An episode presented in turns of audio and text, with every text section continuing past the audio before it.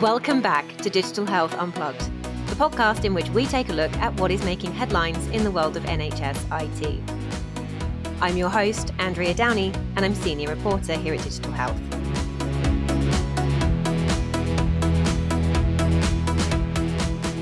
Hi, everyone, and thank you for tuning in to another episode of Digital Health Unplugged. There has been a lot going on since we recorded our last episode. We have a new health secretary now. Sajid Javid has replaced Matt Hancock after he had to step down following an affair with his aide that broke social distancing rules. I'm sure we're all very familiar with that story by now. But Javid has also come in at a really critical time for technology and data in health. The Health and Social Care Bill was officially put to Parliament last week, and that puts integrated care systems on a legal footing. There's also a whole lot in there about procurement and the Secretary of State's powers as well. There's also been concern surrounding the general practice data for planning and research service, uh, mainly around how the government will be using patient data. And he's also got to help pick the new NHS England CEO. So he's got quite a lot on his plate. But just before he was appointed Health Secretary, the government published its draft data strategy called Data Saves Lives Reshaping Health and Social Care with Data. And that has been really anticipated since Hancock announced that it would be coming down in around November last year. And that's what we're going to be taking a look at today. A very quick overview of what the data strategy is. It is essentially the government's plan to get the best use out of health data and capitalise on the work we've seen during the pandemic in terms of data sharing and also patient involvement. There was a really big focus in the report on patients gaining more control over their own data, better use of data to improve care, and making it easier to share data between systems. It was a very long report and there was an awful lot in it. So, joining me today to give us their perspectives on the plan are David Hancock, Healthcare Executive Advisor at InterSystems, Catherine Dampney, Director of BI Innovation and Transformation at NHS South, Central and West, Monica Jones, Chief Data Officer for Health Data Research UK's Hub for Cancer, DataCan, and John Hoeksma, our Editor in Chief here at Digital Health. Welcome to the podcast, everyone. Thank you so much for joining us. Uh, what a wild few weeks for news it has been. Are you managing to keep up with it all? It's certainly proving fairly difficult, I must admit. I mean, uh, glued to Twitter. I mean, if you're not already glued to Twitter, but I mean, it's um, it's it's pretty full on at the moment, isn't it? Yeah, yeah. There's an awful lot going on. Um, like for a little while, I kind of forgot the pandemic was a thing. um, but we should probably talk about the data strategy because there is a lot to get through. Um, so I, I guess the best place to start with this is asking each of you what you think the key points of the strategy are and also why they're so important. Uh, Catherine, could I start with you? Um, yeah, by all means. Um, interesting read, and I think I think for me, there's something about the nuance of this strategy that, that it, it, nuance is the word that comes out for me. Um, I think in terms of the key themes, what I was really really pleased to see in there, and I I felt was up there was standards and professionalisation. Um, really important. It's what's driven the digital agenda. It now needs to be applied in the same way to data and analytics. So I thought that was absolutely great news. Um, clearly, um, this is springboarding and inspired by some of the stuff that came out of the pandemic um, and keeping what was good out of that. I think will um, so some of the views on data sharing, what COPI actually managed to do for systems. I think that's been recognised. That's really good. I think the other thing that came through through for me that was was the really thought provoking one.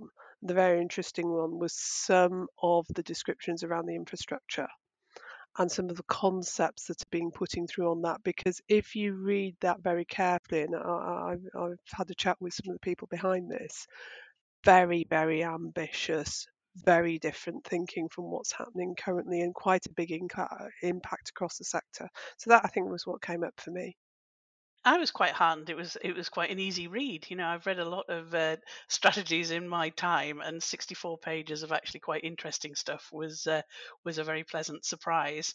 Um, I think from sort of my perspective, I think what helped um, um, in terms of the overall sort of um, absorption of it was actually the number of use cases that were in there. We're, we're humans, we like stories, and therefore actually being able to articulate that as the thread throughout the strategy, I thought was actually a really smart move um, yeah, I would agree with you know a lot of what Catherine said. With my academic research sort of hat on, I was very heartened, sort of in particular around sort of section five on sort of empowering researchers to get what what they need.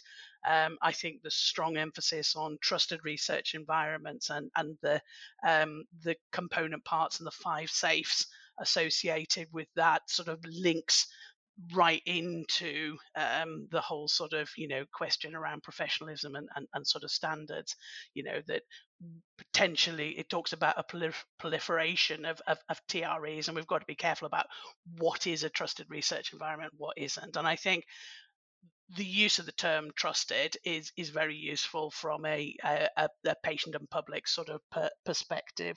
Um, and and also I think I found it really useful that they stated the data architecture principles. You know, I sit on a number of design authorities, a couple of which I chair.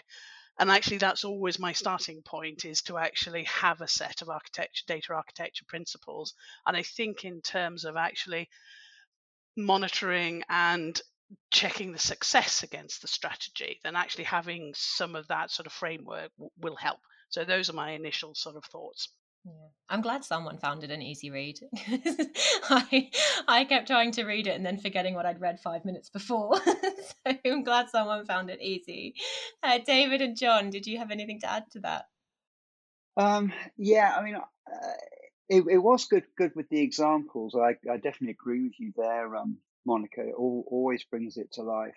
Um, I don't think I found it quite such an easy read because of um, there were there were to be honest with you quite a few bits of it that I really struggled with. You know, and when I mean struggle, I mean actually sort of agreeing with parts of it. And I think that um, you know there was some there was some definitely some really good bits in there. Again, to what Monica said, you know, the thing about the data strategy, I was very interested in. I'm very interested in uh, uh, because of my role in uh, in Interopen and how we look at interoperability, but also obviously as a as, as working for a soft software vendor, you know. So the things about the the, um, the data strategy and the desire to modernize the data architecture, that that is a really really big piece, and as you said, it is really really ambitious um, mm. you know, and you know how achievable that is. That's a, I think that's one to be um, that's one to be discussed. But on the other hand, the fact that the, the strategy talks about the need to be able to um, define a data a separate data layer from the EPRs where you go and get data actually contravenes one of the data architecture principles, which is says we won't duplicate data. So I think we just need to sort of think about some of these things um, a little bit. I think the data architecture is a really, really important area and it's something which um, it's great they're thinking about it. I think that we need to think a bit more about it, and I think there needs to be um, some sort of um, a bit more kind of co-production on that with the service and with um, and with suppliers, as well as sort of not just thinking that it can be done in sort of some top-down kind of way it, it's an interesting kind of strategy, isn't it? I think it's the first time we've had a data strategy in quite this way. Um, although curiously, we haven't actually seen the technology and digital transformation strategy that's promised um, to follow. And I think it would have been kind of particularly helpful to see those two um, at the same time. Um, there's lots good in there. I think um, the points made so far by Catherine Monica and David, um, all true. And there's absolutely no question, Andrea, that you know that the the potential and the actual use of data has dramatically transformed um, across um, health and care, and you know we've really seen that kind of come to the fore during the, the pandemic. But as a data strategy, there are some curious omissions from this, and for me, the, the, the kind of biggest one is that there is almost no mention about patient consent. Um, patients um, are promised that they'll be told what's being done with their data, to whom it's being given, and for what purposes. But at no point in, in the admittedly fairly rapid read that I gave of it um, did I see a promise that patients would actually be able to um, give permission, um, that it would be for them to decide, um, or that that principle at least would be applied when um, thinking about data sharing. And for me, that, that that's that's remarkable that it just isn't there at all. Yeah, I I I I, agree with John. That was really that there was um, for me it was a, a huge gap, and it was really interesting because it says at the front the key priorities that it's sort of building on understanding and data use and transparency. And I thought, well, I don't see that with the public. It, it sort of build on rather than it's sort of buried in there. But you're absolutely right. We talked, you mentioned, I think, before, Andrew, about patients having more control of data. That's not how it reads to me. More access to data, closer to data, but control was not in there. Um, and I think there is also not enough about engagement and facilitating that public discussion. And although there's some interesting points made about public understanding and data for the greater good, etc., and the public benefit. It's clear when you dig into that that, that, that people have different conceptions about public benefit um, and how that's going to be used. And I think that really, uh, you know, a good data strategy, well rounded, needs to tackle that as well.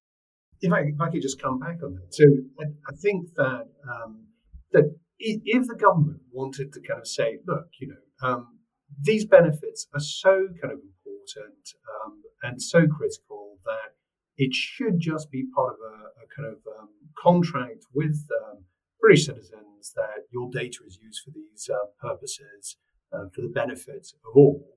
Then that's an argument that, that makes perfect sense, and they should get out ahead and say.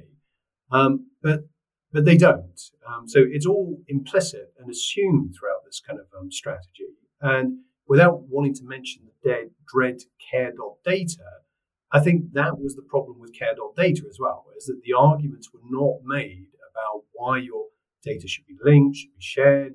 Um, and that, that's my main concern about the, this um, data strategy is that it seems to, at least in my view, uh, dock the question about consent without making the argument that um, that you know data should be shared for the numerous benefits which are kind of set out um, in the strategy. I'd be particularly interested, Monica, just to get your view on this. Um, do, do you agree? Very interesting points, and I was just sort of, you know, scanning through um, the section where it refers to um, I think on page seven, the, the public's data belongs to them, so it's important that it is safely and securely only used in ways that benefit everyone using the health system, which I think is absolutely right.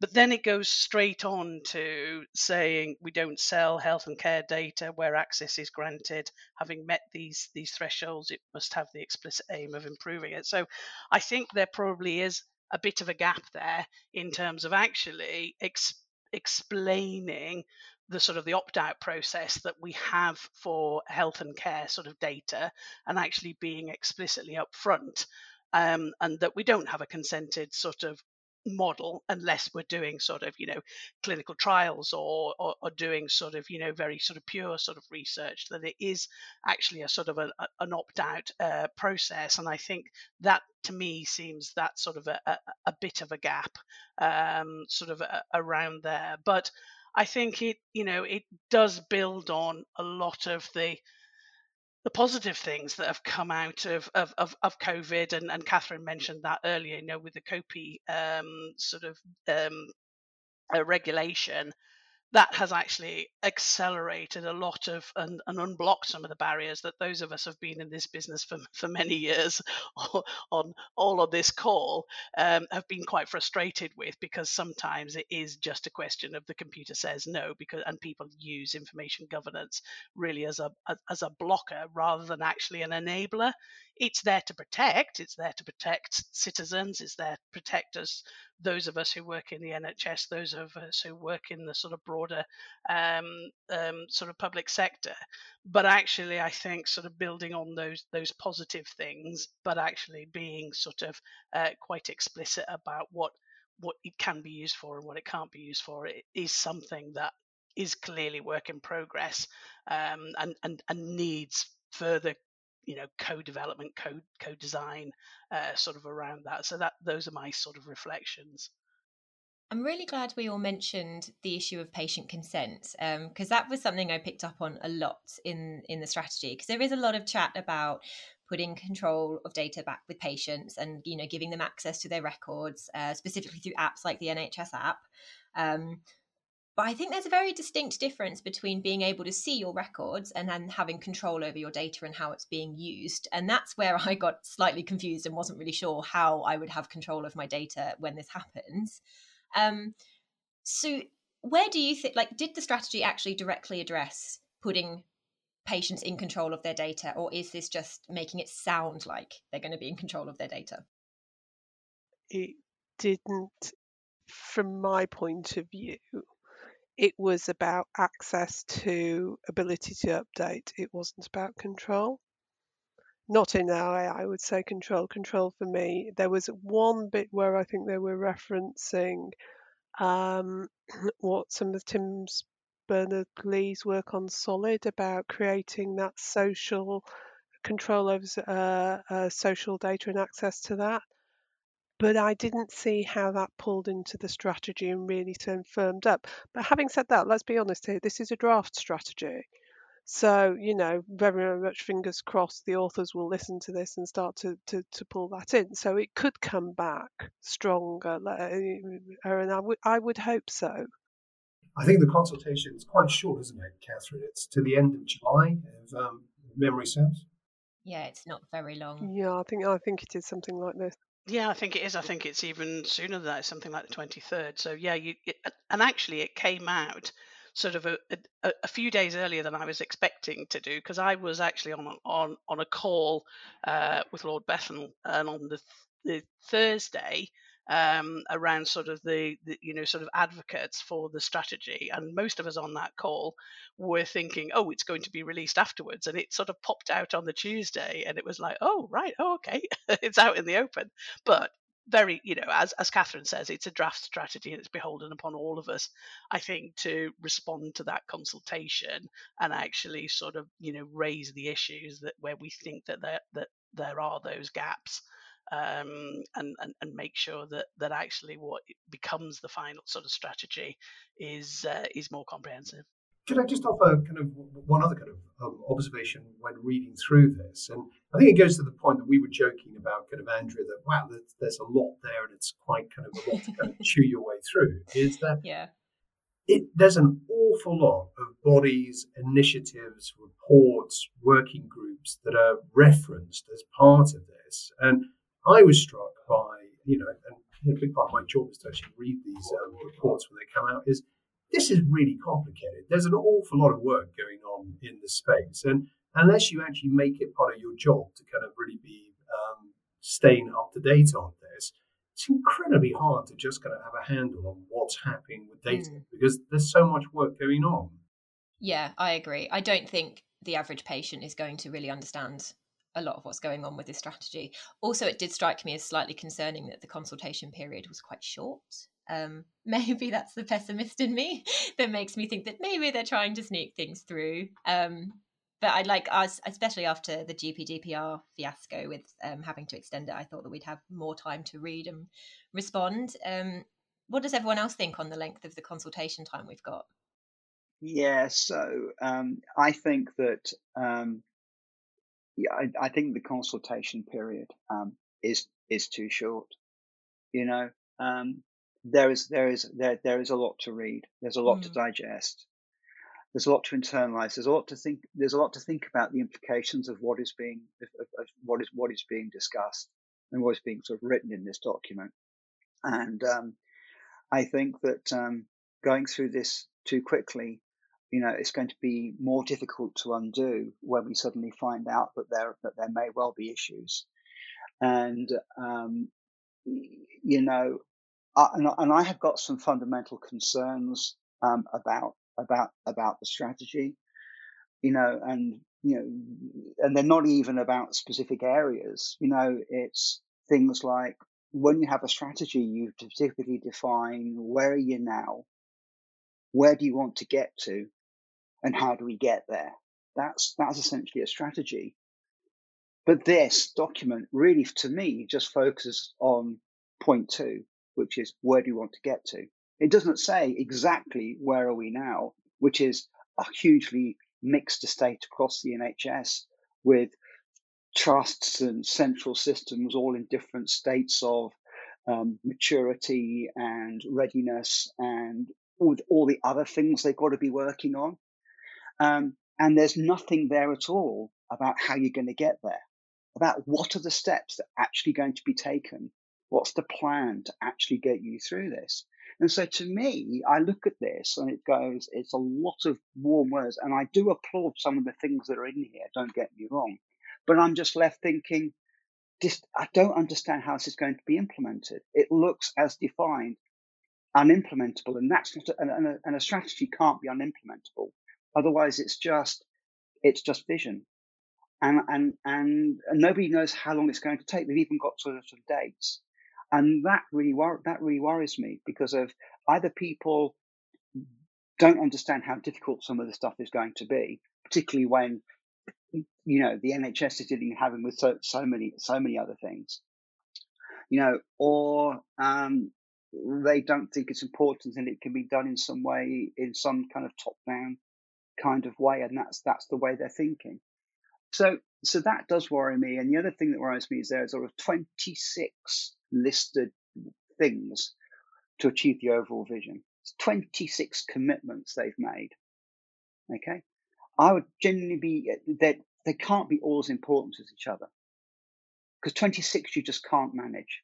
So, what's the most important ones and where do you start? Otherwise, this all looks to me as if something that you just can't implement. And if you can't implement it, is it worth it? And, and that's what I'm worried about. And that's just some of the key feedback that I certainly wanted to be able to, to give that we've got to make this implementable if it is going to be useful. Mm. Well, that leads me nicely on to Monica, actually, because I know that health data research was invited to sort of help develop the the strategy. Um, so, what do you think of what David had to say? Yeah, I mean, uh, that, you know, I think that's a really valid point that, that David says, you know, and, and as, as an enterprise architect, I always do the as is and the to be and how we're going to get there, you know, from uh, fr- from one to another. Uh, it, yeah, it makes assumptions about that people understand sort of where where we are at, um, but it is very much a mixed economy, uh, and certainly, you know, I have a, an additional sort of NHS role um, as exec lead for population health for Yorkshire and Humber Care Record, which was one of the uh, the Wave One uh, local healthcare record exemplars, fondly known as as LHCREs.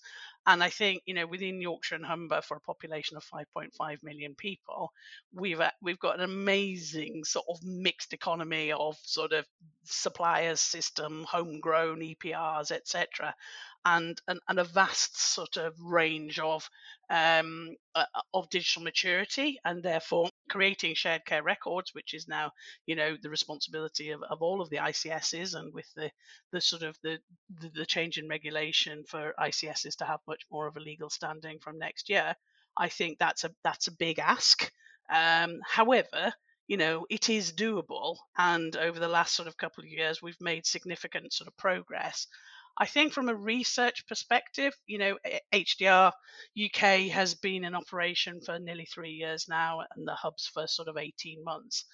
Um, I think that it has made a difference having a national institute uh, for health data research. I think, in terms of asking and responding and taking strong leadership um, around the use of, of, of, healthcare data for, for research is, is an important thing, and that, that was lacking sort of previously. I've been involved in a number of workshops um, with, with, various hats on as part of the development of the data strategy. And um, they were actually very well run. And, um, you know, there was a lot of information that sort of came. It, they were very interactive, despite all being done sort of remotely. You know, we were using sort of uh, electronic post it notes on the big whiteboard rather than, uh, the, the, than actually sticking them on the wall. Um, so I think you know the, the, there there has been a pretty broad consultation. I'm not you know uh, I'm not saying everything is absolutely perfect, and you know I took my rosy tinted glasses off a long time ago, um, but um, I think there is um, you know there is further sort of uh, of development and um, and actually the, the the the ask for you know all ICSs to have a, a, a shared care record sort of by September this year, you know, is it, it is also a big ask. We're having a lot of people are knocking on our door wanting to adopt Yorkshire Humber technology because we've taken a very much bottom up approach, which is joining up our system of systems as 74 organisations and concentrating on the interoperability element, as, as David mentioned sort of earlier, rather than actually sort of that top down heavy engineering uh, approach, which absolutely failed completely when we had the national program for IT. And those of us who still wear those battle scars wouldn't want to go back through that uh, again. So, you know, I, I do believe that the approach in terms of interoperability, in terms of standards, in terms of, of linking things up is is absolutely the right way to do. But it's it's a big ask. Um, you know, and, and I think the data strategy helps but I think there's a lot more to be done in terms of what does that actually mean in terms of the roadmap? What does it actually mean in terms of funding? Because you just can't do this on a on a, on a, a makeshift budget, um, and the NHS is under you know massive financial pressures anyway. You know the effects of of the pandemic, you know, has eaten up sort of any kind of uh, additional sort of funding that might be around. So that it, this has got to come with some hard cash in order to make it happen. So that was a bit of a bit of a splurb around the place, but hopefully that made made sense. no, that made perfect sense, and it it always comes down to money, doesn't it? Um, which unfortunately isn't something the NHS has a lot of. Uh, John, you look like you have something to say. Well, it's it's kind of um, a bit of an aside, and it's a little bit kind of frivolous. But in advance of the strategy being published, um, I started getting kind of messages from um, some of the kind of um, folks we know well, particularly through the um, CCIO and CIO networks. And um, NHSX had come up with this um, interesting concept of getting pre endorsements for the strategy from people that hadn't actually seen it or read it yet. So, um, certainly, um, as an approach to getting people to um, endorse something without having seen it, I think that's a real novel, you know, tea that we've seen in this kind of data strategy. Yeah, how did they go with that? I, mean, I, think, I think people felt a little bit conflicted, so they would quite like to kind yeah, of read the strategy first. Huh? yeah, I wouldn't want to endorse something I'd not read. Um, I mean, there's no question that there is some really clever thinking and some smart people that have informed this, um, you know, including kind of Monica and, and, many others from the research um, community. But you know, I do tend to agree with David that you know you, you have to actually be able to implement this, and um, when um, Matt Hancock announced the separation between data layer and applications um, at Rewired, we were super pleased. He came and made a big headline announcement. But wow, that's a huge, huge, huge kind of um, challenge to set. And um, I don't think we're any kind of um, close to any details on how it's proposed that actually happens. Um, I I think it, depends how you look at it, John. Um, on that point about that separation from applications to data layer, um, and and I know you know in conversations there are, are champion. There've always been champions about the vendor neutral approach on data um, within our networks, uh, etc. Um, we've just done a piece of work for Kent and setting their ICS data strategy and analytics strategy, and we very much took that view that we would go for a separation of application layer and data layer in that approach. However, the approach is um, evolution, not revolution. Um, and I think if you look at it in you know if you do it at that sort of ICS regional scale, I think it's easier to get your head around in terms of an evolutionary view. I certainly think when I look at it from a national strategy point of view, and th- this was a question in, in in my head, and I think something I'm sure David's been thinking about, is the the actual impact of that infrastructure approach is is we're talking about the market space, the whole vendor market. There are a lot of suppliers in there that are going to have to really rethink the business model and the economic impact around that. Um, I'm not saying it's wrong as approach, but I think it needs to be sort of seriously considered in terms of the impact that that will have. Yeah, I, I to- totally agree there, um, Catherine. Um, because of if if the NHS is going to develop this data layer it talks about here, are you going to ask every single vendor to change their architecture, or the international vendors as well.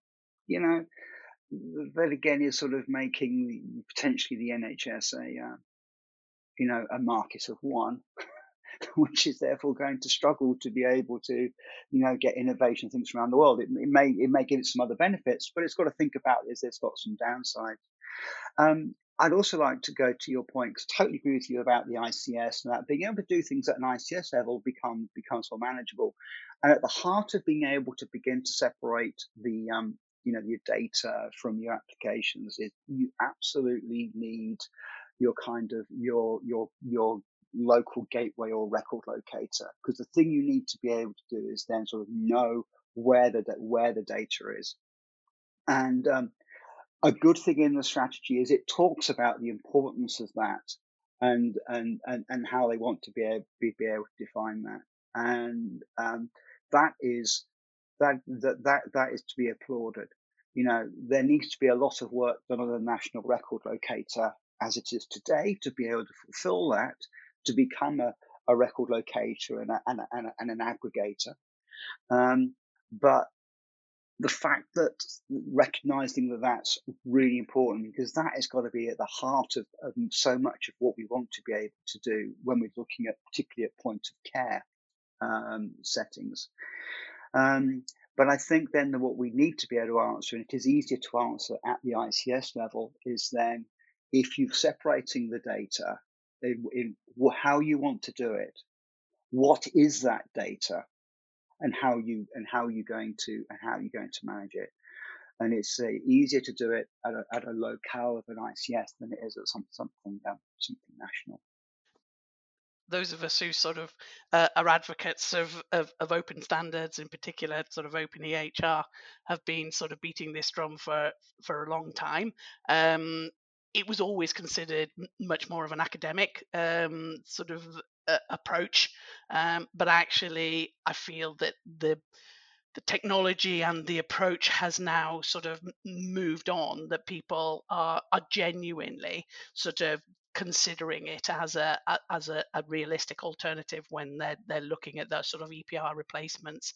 It's it's it takes quite a lot of understanding and, and, and courage uh, in order to be able to do that. And as Catherine said, you know, the evolution rather than revolution kind of approach is is probably a much more um, achievable and affordable sort of way of approaching it. But I think the good thing about the strategy is it does endorse that sort of process, uh, sort of that uh, methodology, and and therefore it, it is about working with existing sort of vendors in order to be able to say right you know how do we get from a you know a completely proprietary sort of um, architecture and, and, and, information model uh, to one that is actually based on sort of open standards? And, and and I think that's quite you know achievable and encouraging to be able to to do that. Um, but you know it once again it, it's uh, it, it takes that sort of level of investment and it needs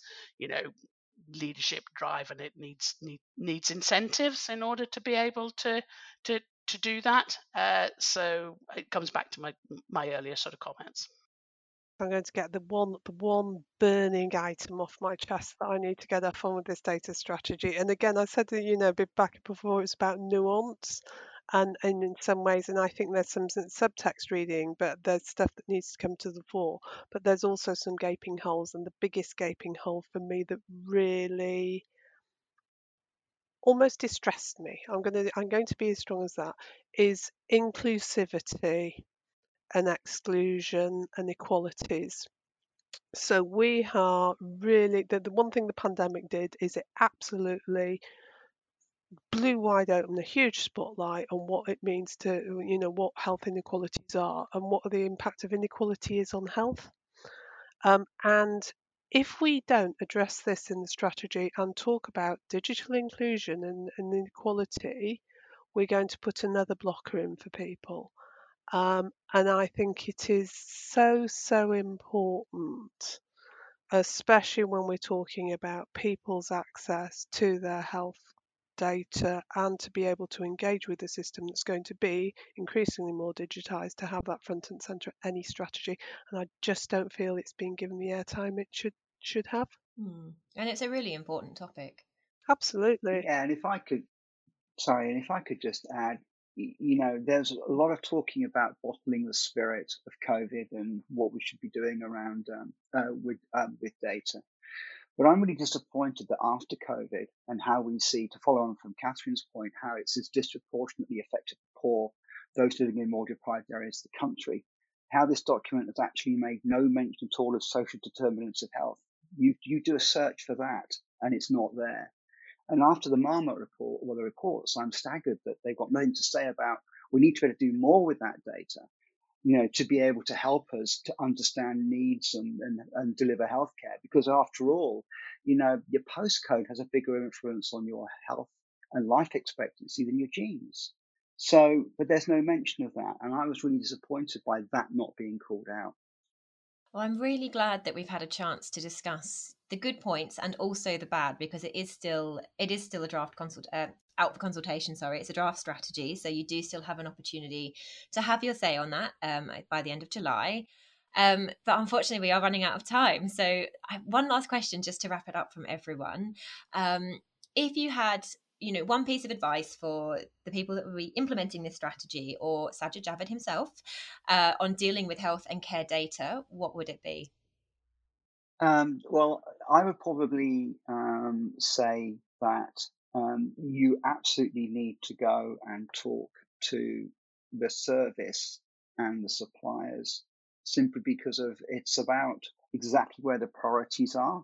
And I know a lot about the research, but it's all about the point of care. So the service will know where the priorities are. And then the system suppliers who are providing the software, what's the data we need? And prioritizing the data that we need to then be able to define, for example, the interoperability standards that we need to be able to improve the data liquidity of that data. And that also then begins to give you a plan on how you can begin to implement it. I think those are the most important things to start. Yeah, I mean, I, I, I would re- reiterate that, and, and going back to some of the points that you know we we've discussed. Uh, um, you know, there needs to be an indication about how this is going to be taken forward. Uh, you know, what the expectation is in terms of you know a refresh of di- digital roadmaps, um, and what the sort of the funding stream and the prioritization is um, that, that that's coming out of this. Now, obviously, that will be the next step, but it, I think it needs to be a bit more explicit and um, you know as part of the, of the strategy. And i think you know i think that um, although this is a national strategy i think that in order for it to have the impact that it could in terms of improving uh, health care and health and well-being of the populations then it needs to be driven by um, the needs and the understanding at that at least the ics level if not the regional level, because that is where the change happens, and that is where I think the innovation will happen as well. Um, so it needs to make sure that in terms of developing this and having the implementation, those voices are heard, and that that is understood and built into that strategic approach. Yeah, and finally, let's not forget this is a strategy for England, not for the UK. So there is a bit about making sure that that joins up across the UK, uh, and uh, and that, that we work as part of that organisation. Certainly, working for a UK-wide organisation uh, at HDR UK, you know that is something that's always at the forefront. And I remind people almost on a daily basis that you know it isn't just all about England. Yeah, all excellent advice and i'm sure well hopefully the powers that be that will be writing the final report have been listening to this podcast um, but sadly, that is all we have time for. It was such an excellent discussion. David, Catherine, Monica, and John, thank you so much for joining us on Digital Health Unplugged. And of course, to all of our listeners, thank you so much for tuning in. Please don't forget that Digital Health Unplugged is published fortnightly on Spotify, Apple Podcasts, and the usual podcast platforms. So you can give us a follow on any of those to keep up to date with what we're doing. And if you've got a podcast suggestion, we're really keen to hear from you. You can get in touch on podcast at digitalhealth.net. That's it for this episode. We'll catch you in two weeks' time.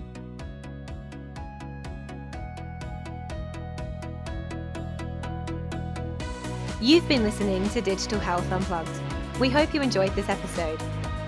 For more episodes or to keep up to date with what Digital Health Unplugged is doing, you can give us a follow on Spotify, Apple Podcasts, or your favourite podcast channel.